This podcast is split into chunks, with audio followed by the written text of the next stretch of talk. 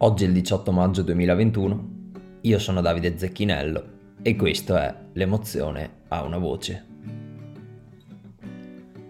Volevo per prima cosa invitarvi a seguire la pagina del podcast su Instagram e a condividere anche gli episodi che più vi piacciono.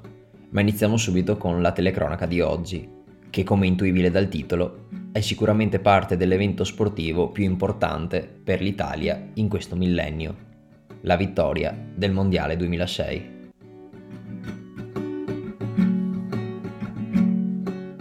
Le voci più celebri del Mondiale tedesco, ossia la coppia Sky Fabio Caressa e Beppe Bergomi, ci hanno lasciato delle parole che rimangono scolpite nella mente degli appassionati e non solo. Oggi andremo a sentire la cronaca della partita che si è rivelata il vero turning point del Mondiale degli Azzurri la vittoria agli ottavi di finale contro l'Australia, il 26 giugno 2006. Tuttavia, la storia di questa partita inizia qualche mese prima, precisamente il 19 febbraio dello stesso anno, durante un Empoli-Roma di Serie A. Benvenuti al quinto episodio di L'emozione ha una voce. Io non so parlare d'amore l'emozione ce l'ha una voce.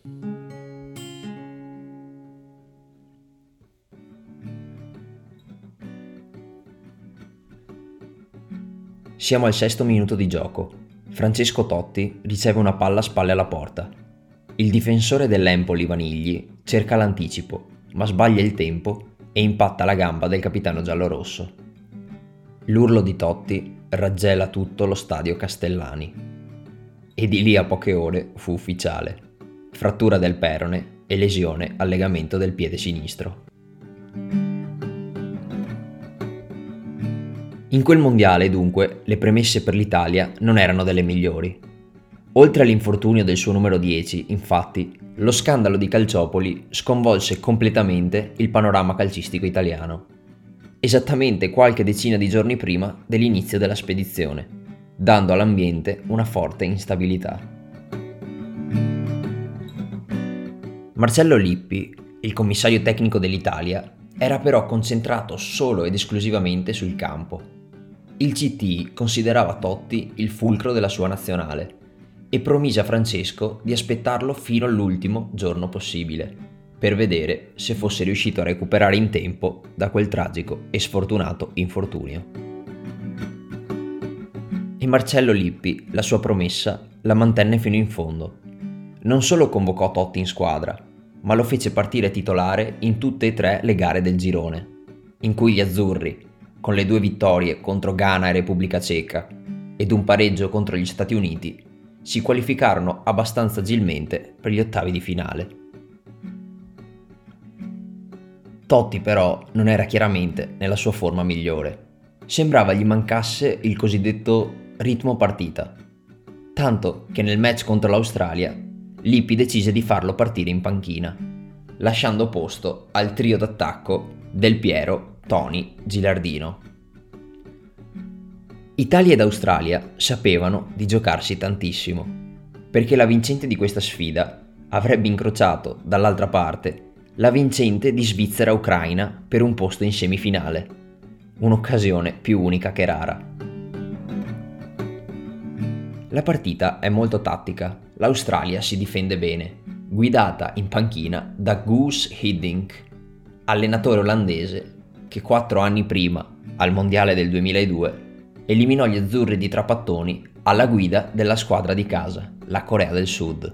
In una delle pagine più buie della nazionale italiana. E se aggiungiamo il fatto che l'Italia tiene in mano il gioco, ha due clamorose occasioni con Luca Toni, ma la palla non entra, nelle menti degli italiani un brutto presentimento stava iniziando ad aleggiare. E quando, ad inizio secondo tempo, Materazzi viene espulso per un intervento in ritardo, con un cartellino rosso forse un po' troppo severo, anche i più ottimisti pensarono al peggio. Marcello Lippi allora decise di reinventare la sua formazione, togliendo in pochi minuti tutti e tre i suoi attaccanti. facendo entrare invece Barzagli, che avrebbe preso il posto di Materazzi al centro della difesa, mentre la zona d'attacco se la divisero Vincenzo Iaquinta e proprio Francesco Totti. Galvanizzati dalla superiorità numerica, gli australiani iniziano ad attaccare, ma il muro azzurro tiene, grazie anche ad una grande prestazione di Gigi Buffon. Ma come sappiamo, nel calcio tutto può cambiare da un momento all'altro, basta una singola giocata per rompere gli equilibri. Siamo al minuto 92 e 40 secondi. La lavagnetta luminosa aveva detto 3 quindi 20 secondi al termine. La palla, sul cerchio di centrocampo, è tra gli scarpini di Francesco Totti, che, col mancino, disegna una traiettoria che lancia Fabio Grosso in profondità, sulla sua fascia sinistra. E qui Fabio Grosso, l'uomo del destino, fa una delle giocate più importanti di tutto il mondiale per gli azzurri. E come sappiamo bene, non sarà l'unica. Il lancio di Totti è leggermente corto. Grosso allora finge di andare incontro alla palla, disorientando l'attimo che basta il difensore per riuscire a raggiungere la sfera. Se la porta sul fondo e finge il cross, rientrando verso il centro del campo con un tunnel. Grosso entra in area di rigore, finge ancora di mettere la palla in mezzo e Neil, difensore dell'Australia, si butta in scivolata per respingere la palla. Ma Grosso rientra ancora andando a capitolare contro il corpo dell'australiano a terra. Grosso cade. Minuto 92 e 51 secondi. L'arbitro fischia. Calcio di rigore per l'Italia.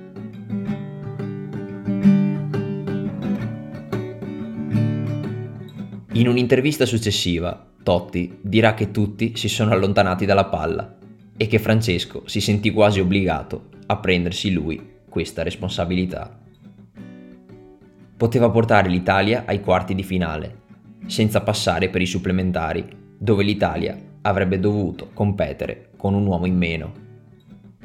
Totti mette la palla sul dischetto, prende la rincorsa, è pronto, ma l'arbitro lo interrompe, gli dice che deve sistemare la posizione del pallone. Totti si fa sfuggire un sorrisino nervoso, aggiusta la palla e questa volta sì, prende la rincorsa le telecamere inquadrano i suoi occhi, concentratissimi, che si incrociano con quelli di Schwarzer, il portiere dell'Australia. E se sarebbe dovuto essere il mondiale di Totti, il momento di dimostrarlo era arrivato.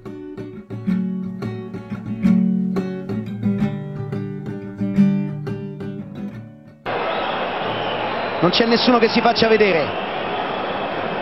Allora Totti con il sinistro prova a lanciare per Grosso che riesce a far passare il pallone. C'è ancora spazio per un traversone. Prova a prendere lo spazio Grosso. Grosso in area di rigore. Sempre Grosso ancora in area di rigore. Rigore! Calcio di rigore! Calcio di rigore! Calcio di rigore! Calcio di rigore! Calcio di rigore! Calcio di rigore! Che azione che ha fatto Grosso! Bravissimo, ne ha saltati due. Ha fatto finta di crossare, è entrato dentro. Calcio di rigore netto.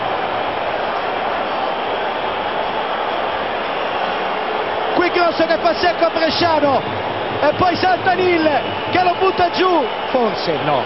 non c'era. Non lo butta giù no, no. non c'era. Non c'era. No. Non c'era non possiamo dirlo. Non c'era.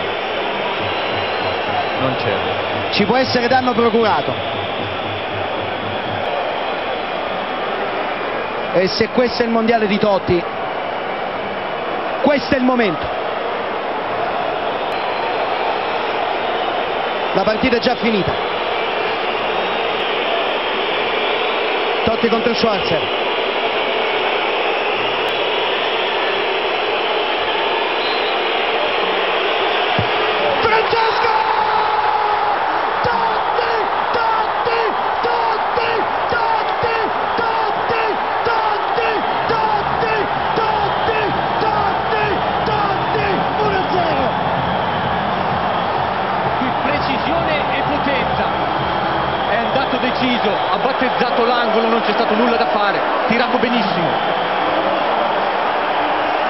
50 minuti sul cronometro, 50 minuti sul cronometro.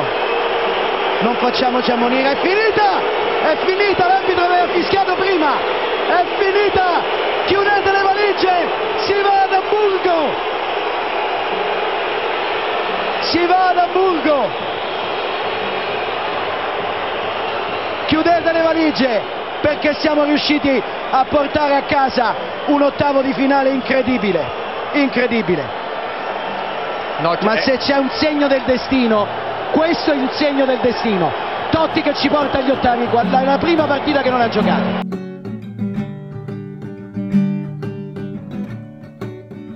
Fabio Caressa esplode, come tutti noi. Nomina Totti esattamente per 10 volte, come il suo numero di maglia. Non so se sia stata una cosa voluta. A me piace pensare che sia una delle tante coincidenze che ha accompagnato l'Italia in quel mondiale e ci ha portato fino alla vittoria.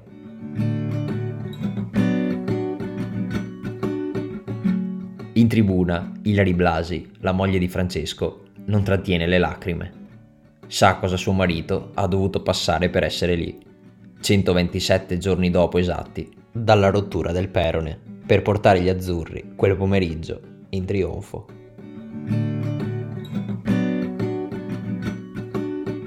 Questa partita segna il vero punto di svolta dell'Italia, che vince dopo aver sofferto enormemente e che da quel momento alla vittoria del mondiale ci crede davvero. E come va a finire non serve sicuramente che ve lo ricordi io. Da Davide Zecchinello è tutto, al prossimo episodio di L'emozione ha una voce. Chitarra su.